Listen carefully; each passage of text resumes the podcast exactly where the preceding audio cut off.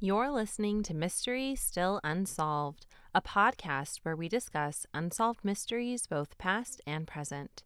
I'm your host, Rochelle. Today we will discuss voodoo dolls, alien probes, and a missing dad, a recap of Unsolved Mysteries, Season 1, Episode 10.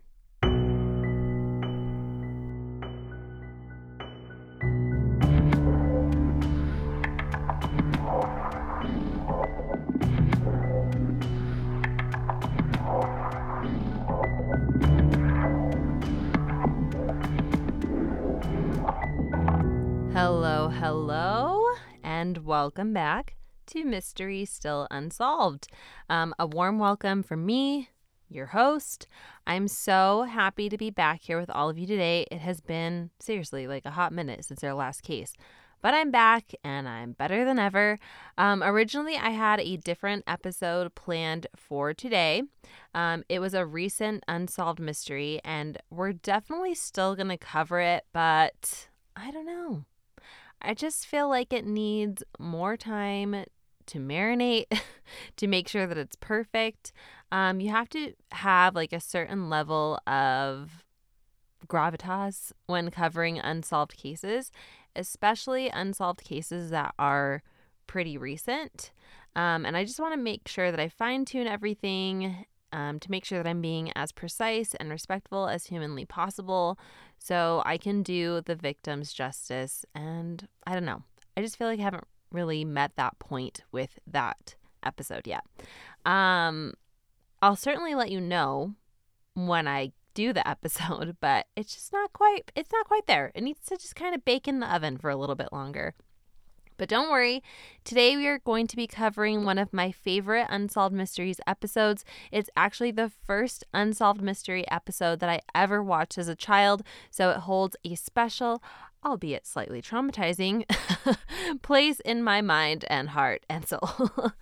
um, earlier last week, I watched it, and all of these feelings, like and fears, came flooding back. Um, it reminded me why, for the better half of my prepubescent teenage life, I slept with my head like completely under the comforter. Um, it was my silly little like 10 to 18 year old belief that I would somehow create this very rudimentary alarm system in case like something ever crept into my room because we all know blankets and comforters are impenetrable and an alien's only weakness. Yes, you heard me correctly. When I was a young chap, I guess a young chapess, if you will, I was terrified an alien would come into my room as I slept and abduct me and conduct experiments on me. And it's all thanks to this episode of Mis- of Unsolved Mysteries. So thanks a lot, Robert Stack. Just kidding. Rami, he knows I could never get mad at him for very long. Uh, before we begin today's episode, I just need to do a little bit of housekeeping. Um, for starters, if you are not already following me on Instagram at my account at Mystery Still Unsolved, quit the self loathing, buckle in, and just follow me already, okay? Just, just do it. There, you will get behind the scenes, extra content, and you will be able to discuss case, cases in a much more open forum where you can share your ideas, your thoughts, your opinions, your comments about the cases that we cover. Every once in a while, I will host a giveaway, and my um, podcast anniversary is coming up. So you can bet your butt that I'm going to be doing a giveaway. Um, you can also DM a case suggestion.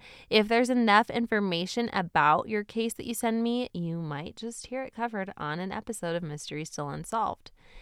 If IG isn't your thing, no worries. You can visit my website, www.mysterystillunsolved.com. There you can listen to or binge, no judgment, uh, my 82 episodes. Yeah, that's 82 episodes filled with unique, never before heard by you content that I'm sure you will enjoy. If you like what you hear and you think more people should hear it, uh, leave me a review on Apple Podcasts, preferably a five star review um, so that people can find us. Oh, and one thing. Okay. So, in the next few weeks, I'm going to be cleaning up my episodes. I was recently in contact with this like awesome podcast guru who gave me a few tips on how to better my uh, my podcast, and one of the suggestions was, okay, So, you know, when you look at my episode list and it says E75, E76, E77. Okay, that stands for like episode 75, episode 76, episode 77. Um, apparently, that is a big, no huge, no, no, no, gigantic mistake. Like, it's a big no no in the podcast community. And who would have thought? But I guess it messes up with like the elusive and unpredictable algorithms. they don't like ease before the title of an episode. My like dumb little Virgo brain just thought it would be a good way to organize things, but I have apparently committed a podcast universe carnal sin. So I'm going to be going through and just cleaning up those a little bit. So if you go on my if you go to like listen to an episode and you see that there are no more E's, do not panic. It is all for good reason, I promise. All all right. So I think that that's it for now. Yeah, I think that's it. Um, I don't want to unload an overload of burdens onto you. So without further delay, let's get on with today's case. So, just a heads up, Robert Stack did not come to play today. You know how normally the episodes begin with Robert like casually appearing out of nowhere in a dim alley or a marble staircase in like a three piece suit and one of his iconic trench coats? No, not today, folks. Today, we immediately begin with a classic Robert Stack voiceover. There are speedboats that are joyfully gliding across a lake. Um, people are smiling and laughing as they soak in the rays of the sun and the brisk air coming up off of the water. What could possibly go wrong? Well, we're watching an episode of Unsolved Mystery, so the answer to that question is a lot. A lot can and will go wrong, you guys. Shocker. I know, shocker there. Uh, there are literally a million and one ways that things can go wrong, and Robert is about to tell us all about it. um, so there's this guy, his name is Charlie Sigmund, and he lived in Blytheville, Arkansas. He was a kind man with strong religious beliefs. Those along the Bible Belt wear that belt real snug atop their tucked in polo shirt. Uh, Charlie was a man lucky in all sorts of things. He had a fairly successful business, he was a beloved member of his community, he had a ton of like fun man toys to play with, and a multitude of friends. But there was one thing that Charlie wasn't so good at. Good old Charlie boy was unlucky in love. Um, married and divorced twice, one might have thought Charlie to be a cynic and for good reasons. But Charlie still carried hope that one day a lovely lady would enter his life and sweep him off of his feet. And wouldn't you know, a lady did. And her name was Anne. This time with Anne seemed different than his uh, past relationships with other people. Anne seemed different than the others. Charlie was confident that he had finally found happiness. He was wrong. That was real savage, Robert. Not cool. Um, during the early morning of October 20th, 1986, police responded to a tip. Charlie Sigmund had apparently been shot seven times. When police found him, he was lying on his stomach on the carpet. His clothes were disheveled. He appeared sweaty and, of course, was bloodied all signs which pointed to some sort of a physical altercation shortly before his death. Anne was actually separated from Charlie at the time. Charlie had been killed in the home of her new boyfriend, Gary Goff. Anne never tried to pretend that her new boyfriend hadn't been the one who shot and killed Charlie. So, in that way, she was being cooperative. However, specifics the specifics that Anne claims about Charlie's death don't really seem to line up. Was it really self defense, as Anne claimed, or was it murder? Okay, cool. Um, that scene that I described earlier of Robert Stack in his three piece suit on a marble staircase has finally arrived. It was a bit delayed, but the Robert Stack trench coat train did in fact happen. Um, good thing too, because I don't want to live in a world where Robert Stack, aka Robert Late Night Snack, doesn't appear in the light of the moon at least once in an episode. Um, Robert proceeds to tell us that Charlie loved kids, and when he fell in love with Anne, he also fell in love with her two boys from a previous relationship. Shortly after Charlie and Anne's marriage, he sold his home and moved his new family, which he was so proud and protective of, to a nine acre truck farm. He felt that that would be the best way to raise some strapping young boys. Um, if you're an illiterate dunce like me, you might be asking yourself, what the hell is a truck farm? I thought factories made those things in Detroit. Just kidding. They're outsourced somewhere in Asia. Uh, but no, red trucks are not being plucked from the ground like beets. Um, a truck farm is a farm that just harvests fruits and vegetables to sell in a market. Like, okay, I don't know why you got to give it this fancy name of truck farm. Anyways, Bonita Sigmund, who is Charlie's mother, said that she doesn't know where things went south, but she's confident that at some point there was certainly love between the two of them. Uh, the children seem to have been like a pretty strong force keeping the couple together. Um, and the feeling was mutual for the kids as well. The kids absolutely adored Charlie, they loved having Charlie as a father figure um, friends of Charlie's who are real gems. And I mean that sincerely, not sarcastically. Most of the men that I talk about on this podcast are pieces of garbage, but these ones are not. They're awesome.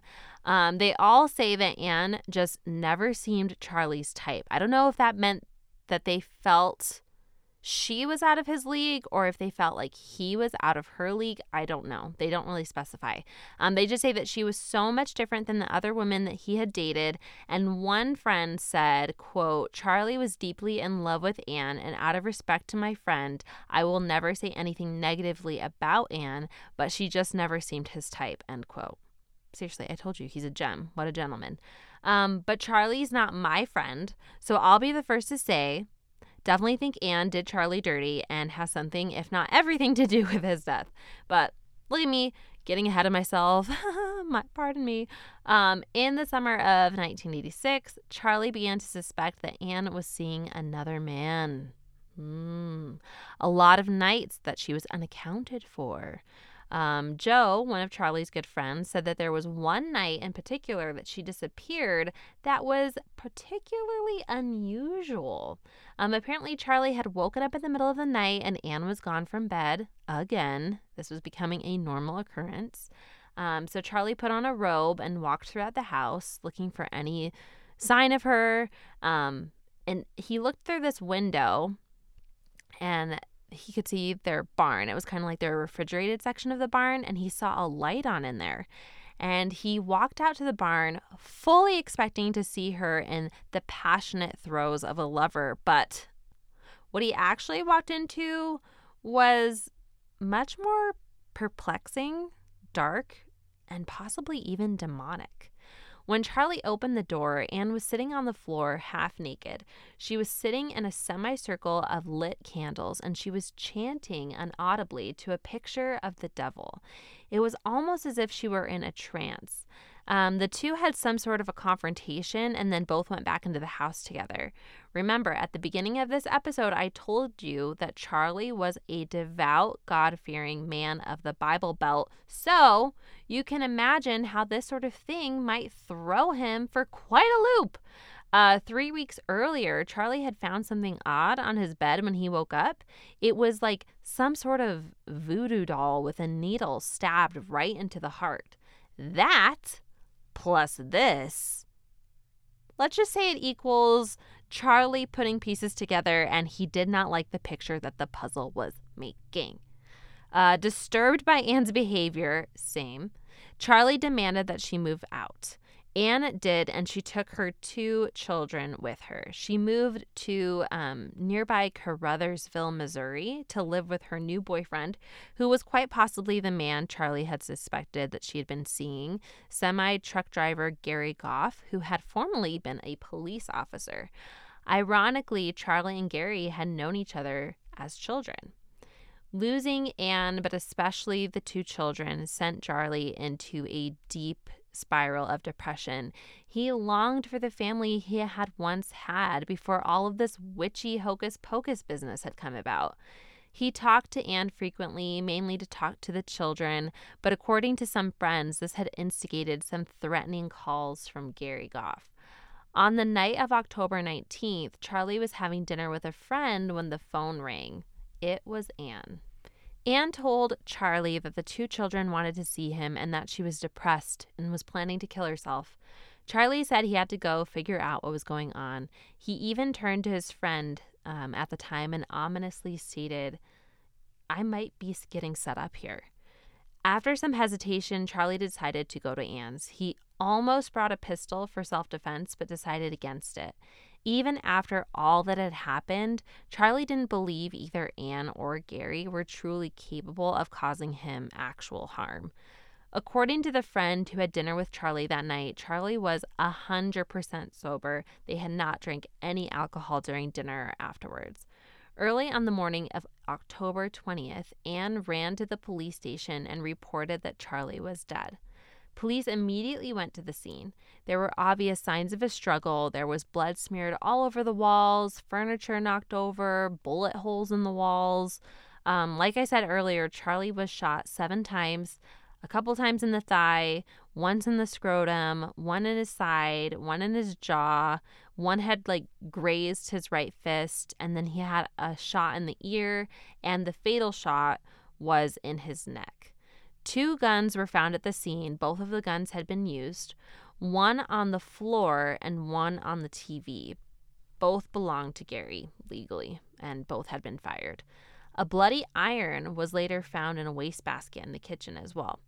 When Gary was questioned, he said that he had arrived home to hear Anne yelling for help. When he went inside of the home, he claims Charlie was beating up Anne.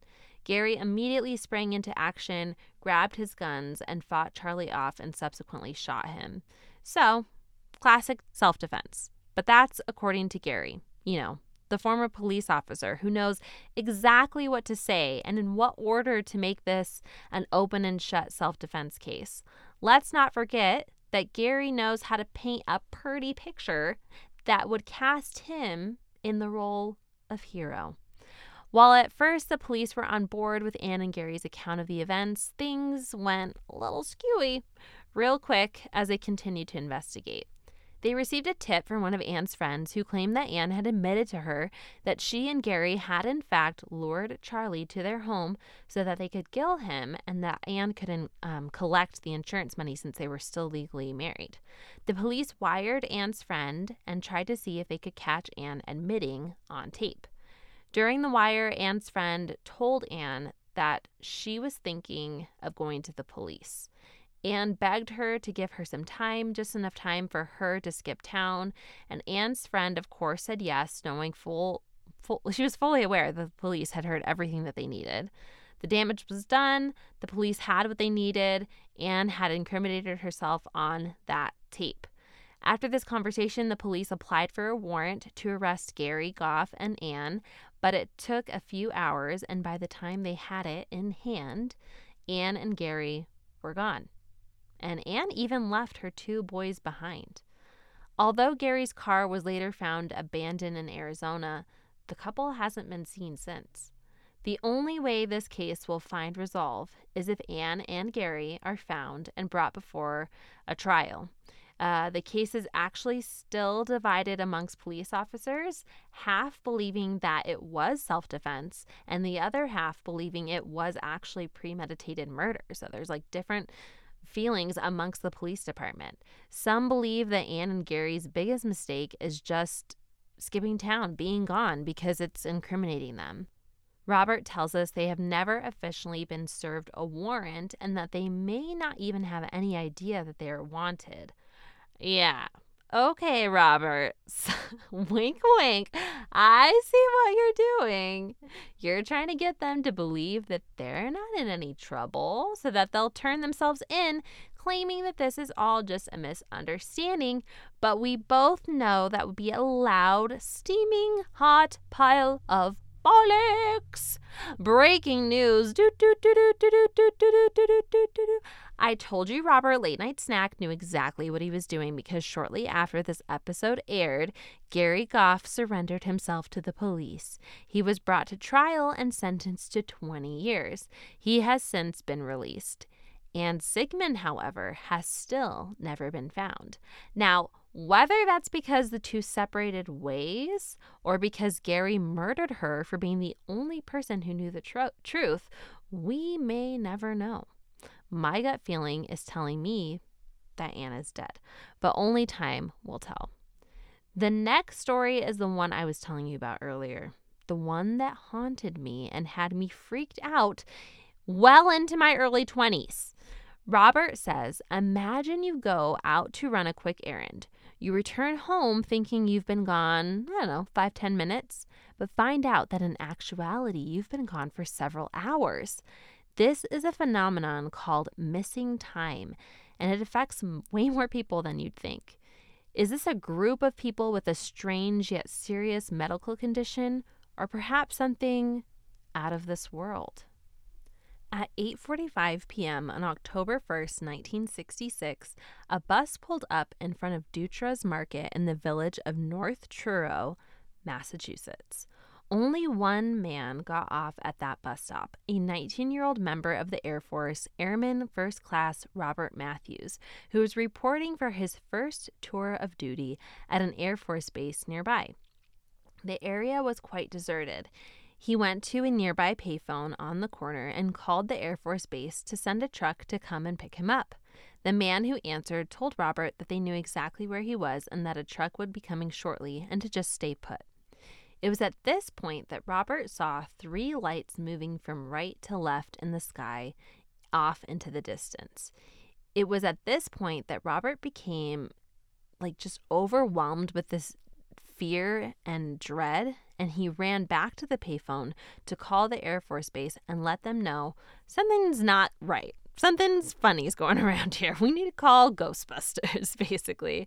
Um, and imagine his surprise when he was told that at 8:50, approximately five minutes after his first call, someone had come to pick him up, and that he was nowhere in sight. The Air Force man left, and then at 9:45, nearly an hour later, Robert placed his second call. However, in Robert's mind, it had only been four minutes. When Matthews arrived at the post, he was interrogated about where he had really been the last hour. The men didn't believe his story about the lights. Matthews was sure that they were doing some sort of like hazing or initiation of some sort. Like, remember, this is his first tour of duty. He's like, I don't know, maybe this is what they do to new guys. Um, Bud Hopkins is the author of Missing Time and Intruders. In 1964, Hopkins was a well known artist. At this time, he personally experienced a UFO sighting with several friends and has been interested in learning more about them ever since. Um, Hopkins kind of delved into the world and became a renowned UFO expert. Bud began getting phone calls and letters from people all over the country, and many of the reports had a lot of things in common bouts of missing time. Bud grew more and more interested in this common similarity across multiple UFO sightings and decided to research it more thoroughly. He built out a team of psychologists and other UFO experts to study these individuals, and he later compiled the findings into several books. Bud assures us that this phenomenon is incredibly widespread and that there are most likely people you personally know who have experienced something like this, who are either like just in denial about it themselves or they don't remember it, or they're possibly embarrassed or full of shame to, fear, to share their story.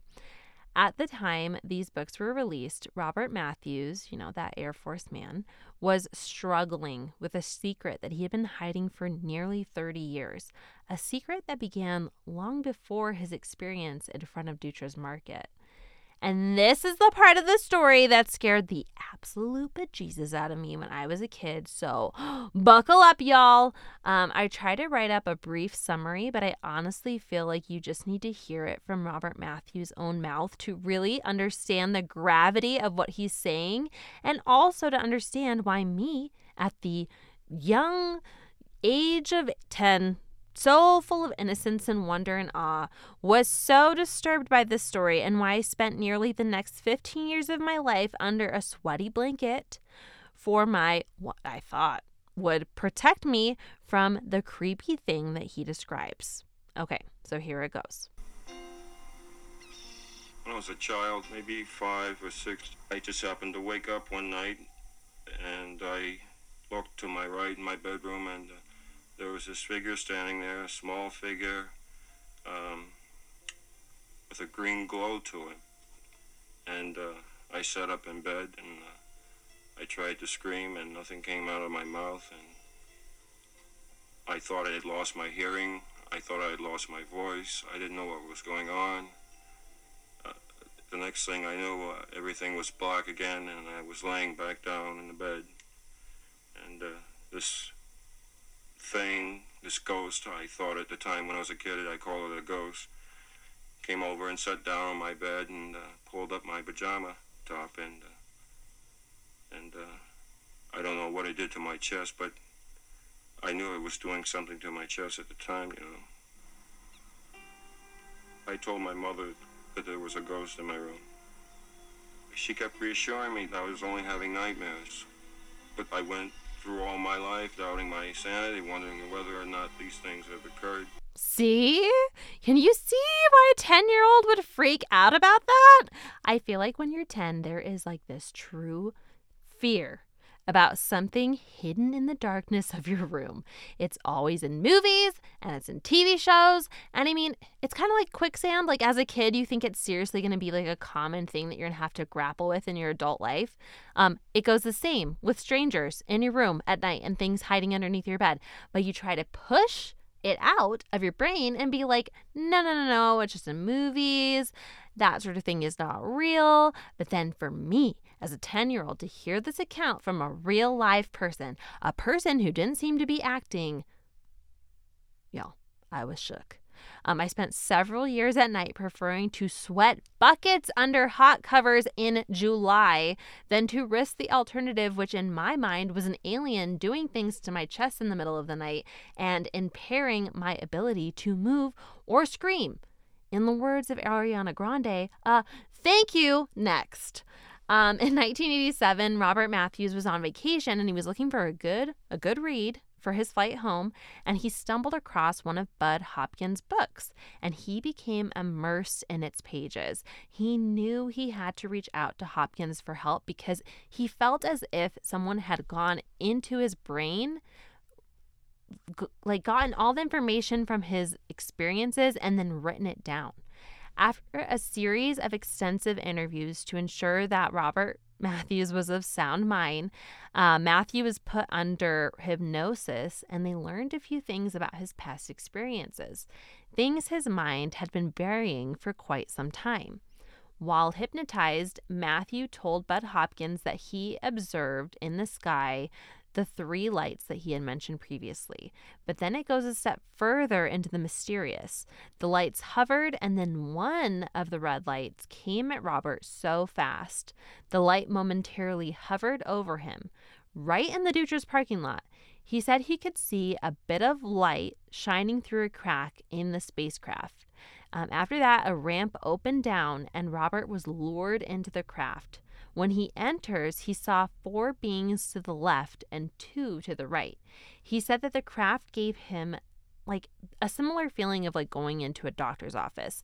Things were very clinical, they were sterile, precise. Um, he remembers sitting down on the exam table. Um, it's at that time that he sits down that he realizes that his shoes and shirt are like suddenly off, but he doesn't remember doing it or remember it happening. He just looks down and he doesn't have a shirt on or shoes. And these little beings came over and they examined his chest. Two of them uh, began discussing their findings like telepathically to each other. Um, and he says that he had no will or no ability to move or escape during this time. Bud Hopkins says this case is extremely similar to the other cases that he has worked on. Um, and he, I guess he's like worked on like over 200. He said people are abducted, they're taken to a clinical office where samples are gathered, like think like skin samples, hair, saliva, and oftentimes sperm and ovum samples. And then the people are just released. All of the people he's worked with describe the aliens similarly. About 85% of people he's worked with claim that the aliens or beings are little. They're like about three to three and a half feet tall.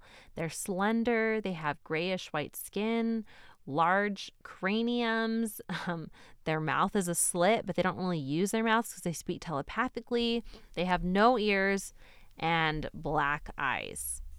I'm the first one to admit how outrageous all of this is. The people to whom it happens also say, uh, this just can't happen. sometimes I even think it's harder for people like us to believe it than than the outside, you know, people that it hasn't happened to. I'm I'm as much a skeptic as anybody else. I mean, I, I wasn't born believing that UFOs existed.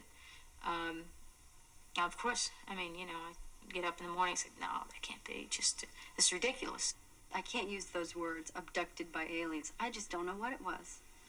I know that some people came and did some things to me, but where did they come from? I don't know.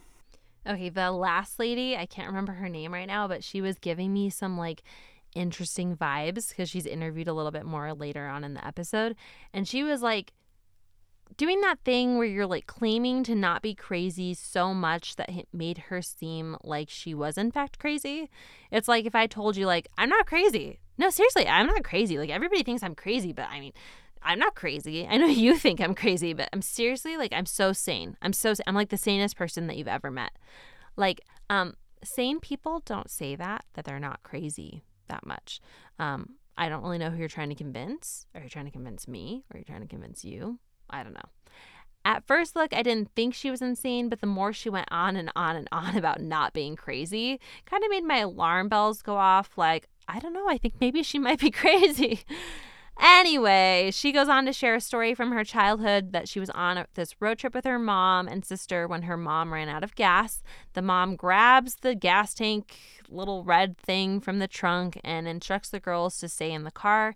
As soon as the mom is out of sight, of course, her sister gets out of the car and she the younger sister is like, "What are you doing? Mom told us to stay in the car." Then she says that she hears her older sister gasp and say, Oh my gosh, what is that? And she turns and looks over her shoulder, and like a large craft is coming towards them. The two girls attempt to hide in the car, but it's too late. They've been spotted. The next thing she remembers is being inside of the craft. Again, this little clinical room. Um, she says that she can't speak, but remembers thinking about her sister, and one of the little beings communicates to her telepathically that her sister is fine and that everything is going to be all right. They're going to be returned home real soon. The next thing she remembers after that is her mom running up to the car and the three of them just spiraling the heck out of that place. The three never spoke about it to each other again. I live a perfectly normal life. You know, I have a dance company. I, I go to work every day. I have an apartment. I have two cats. I have a perfectly normal life. I'm not crazy. There's definitely something going on. And what it is, I don't know. I could be having a dream, and everyone else is having the same dream. But I'm not lying. I love that vulnerability of her of, you know, trying to put the pieces together, being like, you know what, maybe I was abducted by aliens, but maybe I wasn't. Like I don't know what happened, but I know that something has happened to me and she's determined to find out what it is. And I I honestly just don't even know how that feeling would would be to have something happen to you that's so unexplainable and you go to experts and they can't tell you what happened. That would just be a level of torture that I've never experienced before in my life. Um, even if you don't want to believe in aliens and whatnot, if you think it's all a bunch of hubbaloo, I don't blame you. But just for a moment, imagine that all of these people, like what they claim, is true. That would raise a frightening question, wouldn't it? Why are the abductors here? But Hopkins believes that ultimately there can be only one purpose. And he thinks it has to do with um, something dealing with reproductive research. With what intention these beings have, he doesn't know. But many people who have experienced these bouts of missing time, they were fertile before, but now have unexplained infertility for no reason. The experience that all of the people that have been abducted experience odd reproductive issues that are rare within the normal gen- general population but occur in high incidence among this very small group of individuals. Things like ovarian cancer at like 18, an ovary burst that has to be removed, missing testicles that were not accounted for in their earlier years by any doctor, twisted fallopian tubes, false positives in pregnancy, multiple miscarriages after being for, pregnant for six months of, or more. Um, people like getting pregnant and going in to have an abortion after having an ultrasound done. Um, and the D&C is performed, but the baby is suddenly missing with no explanation. Like, seriously weird stuff. Scientists were doing uh, what they are supposed to be doing. Uh, they should be doing this, and it shouldn't be left to people like myself. Uh, the existence of an extraordinary phenomenon, as this is, demands an extraordinary investigation. And unfortunately, most of the proper scientific community uh, is sitting on the sidelines, leaving it up to the rest of us to look into. And it's not what should be happening. Okay, so we don't have proof either way. We don't have proof that aliens don't exist. We don't have proof that they do exist. But I don't know. I just feel like this is really wild. And it's just so wild that all of these people are experiencing similar things, that they're all having this high incidence of reproductive trauma and problems after the fact. I just, I don't know. I just feel like it's so so wild. But I'm wondering, like, what do you think? Um, let me know on my Instagram at Mystery Still Unsolved on the little post that I made about today's episode. I just want to like pick your brain um, and not a creepy alien probing way. um, our last story is about a cute little old man who is missing and whose family is incredibly worried that he might be suffering from some sort of bout of like dementia or amnesia. Uh, Rajesh Kane was 62 and working for the Department of Parks and Recreation. He loved his job. It was a job that had helped him to support his family and send his kids off to college. On February 19th, 1986, Rajesh told his sister that he was going to be going to a local hardware store. And then he was just like never seen by his family ever again. Uh, several clues have surfaced since Raj's disappearance, suggesting that Rajesh could still be alive. The day after Rogers disappeared, he called a neighbor from a payphone on like a prepaid uh, payphone card and told her that he wasn't feeling too well. The neighbor called Raj's sister as she knew that they were looking for Rajesh, and his sister immediately went to the police because she knew that something was just not right. Two days after that, a private security company saw a man walking around in an affluent neighborhood who resembled Rajesh. They said that the man seemed very confused and that but he was able to give them a phone number, which ended up being his sister's that he lived with, Teresa. They brought him to the station and they called Teresa. Teresa like hurried over there, but by the time that she got to the station, the man had somehow like escaped. One month after that, Raj's car was found on a busy street 22 miles away from his home. All of his important, like identifying papers, along with his glasses and false teeth, were found in the vehicle. Another clue to Teresa that something was terribly wrong because Rogers was basically blind without his corrective lenses. She was seriously like so worried about him at that point. They also found multiple pieces of notebook paper with one of his um, daughter's phone numbers written like over and over and over and over again. It was as if he was going through some type of like mental health crisis or episode and was trying his hardest to remember his daughter's phone number. Police spoke to a gas station attendant close to where Rajesh' car was found. They claimed that they remembered Rajesh. They said that he had come in looking for the nearest mechanic. They assumed that he was having some sort of car trouble and they sent him to a place nearby. Rajesh did end up making it to the mechanic because the mechanic said he brought in his car, paid for the labor beforehand, and then just like never came back to pick up the car and this all happened the day after he disappeared. The mechanic said that as Rajesh left, he was slurring, staggering, and swaying as he walked. Now, why no one saw this precious old man and offered to help him, like actually help him, I'll never know. But it's probably a good thing to mention right now that this all happened in Los Angeles. and I'm sure people there are used to seeing all sorts of bizarre and odd things. I was talking to a cousin who lived in California for a long time, and she said that she had a friend who lived in Los Angeles and she got kicked in the head at a bus stop because a homeless woman was mad at her for standing on her corner, aka home. The police were called and the woman was arrested, but after work, when she got off that same bus stop, the woman was back and she was harassing other people for standing on her corner. Um, LA is wild. I can't even process it. It does not compute to this simple suburban brain of mine. Um, when LAPD heard about Raja's condition, they were incredibly worried that Rajas could have suffered like a mild stroke or some other type of mental impairment. Also, apparently, after he called his sister's neighbor at the payphone, the next several calls on the card um, were all in responses to like want ads in the local paper. Police believe that if Rajas had just suffered a stroke or some had some sort of dementia, his survival instinct might kick in and he might have been looking for a way to like secure money. Basically, he had enough faculties about him to know that in order to get home, he was going to need money. He was basically on autopilot at that point. Um, the LAPD hopes that he was picked up by someone kind who took him to a hospital or a treatment center, and he's just been like living in that treatment center as a Jane Doe, um, and that or not a Jane Doe, a John Doe, and that he might possibly still be there. Teresa, Raj's sister, says that she is not one to give up easily. She will not rest until he is brought safely home to them.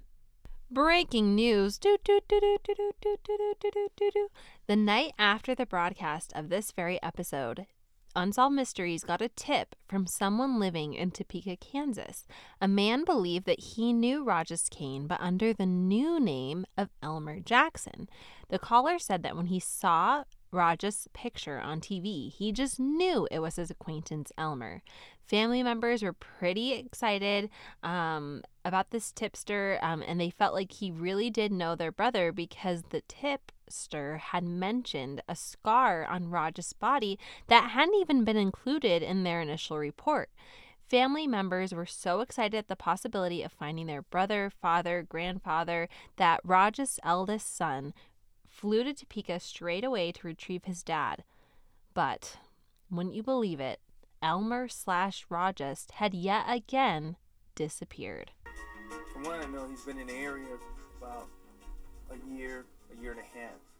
And a truck driver picked him up, uh, decided to name him Elmer, and gave him his last name, which was Jackson. So he, goes by Elmer Jackson. Uh, he's been working several jobs or side jobs here and there laying bricks and things like that. This has been the family's best lead so far, and as far as I can tell, the only good lead. However, Rajas is still missing to this day. Rajas was 62 the day he went missing, and it's been 36 years since this episode aired, which would make him 98 if he were even still alive. And so it is for these reasons I fear that he has probably passed away under this assumed name of Elmer Jackson. I was able to find out during my research that in 1995, his family made the difficult decision to declare him legally deceased. I do hope that one day his family re- will receive answers. Hopefully, they find out where their father, brother, grandfather has been buried so that even in death, Rajas can finally be brought home. And those are our cases for today. I hope you've enjoyed the recap of Unsolved Mysteries Season 1, Episode 10. It is so good to be back. Summer is tricky for me because my kids are both home and driving me bananas. B A N A N A S. Um, but I'm going to try my hardest to be here for you every week. But just a heads up, give me grace if I miss a week or two here or there because there's only one thing I love more than true crime, and that's my family. If you're not already following me at Mystery Still Unsolved on Instagram, you should hurry up and do that already. Visit my website, www.mysterystillunsolved.com. Leave me a review on Apple Podcasts, preferably five stars, but just do whatever your heart tells you, I guess. Tell a true crime loving friend or family member about me, but hey, don't feel like you need to confine it to the relationships of friends or family. Tell your foe, tell your bus driver, your electrician, your kid's swimming instructor, that family standing behind you in the cars ride at Disneyland. I mean, that's a long line. So, talking about this podcast should surely help the time pass more enjoyably, right? Am I right? Yeah, I think I'm right. But as always, the best way to support me and this podcast would be to join me next week when together we'll discover did someone ever place a useful tip? Has justice prevailed? Or is the mystery still unsolved.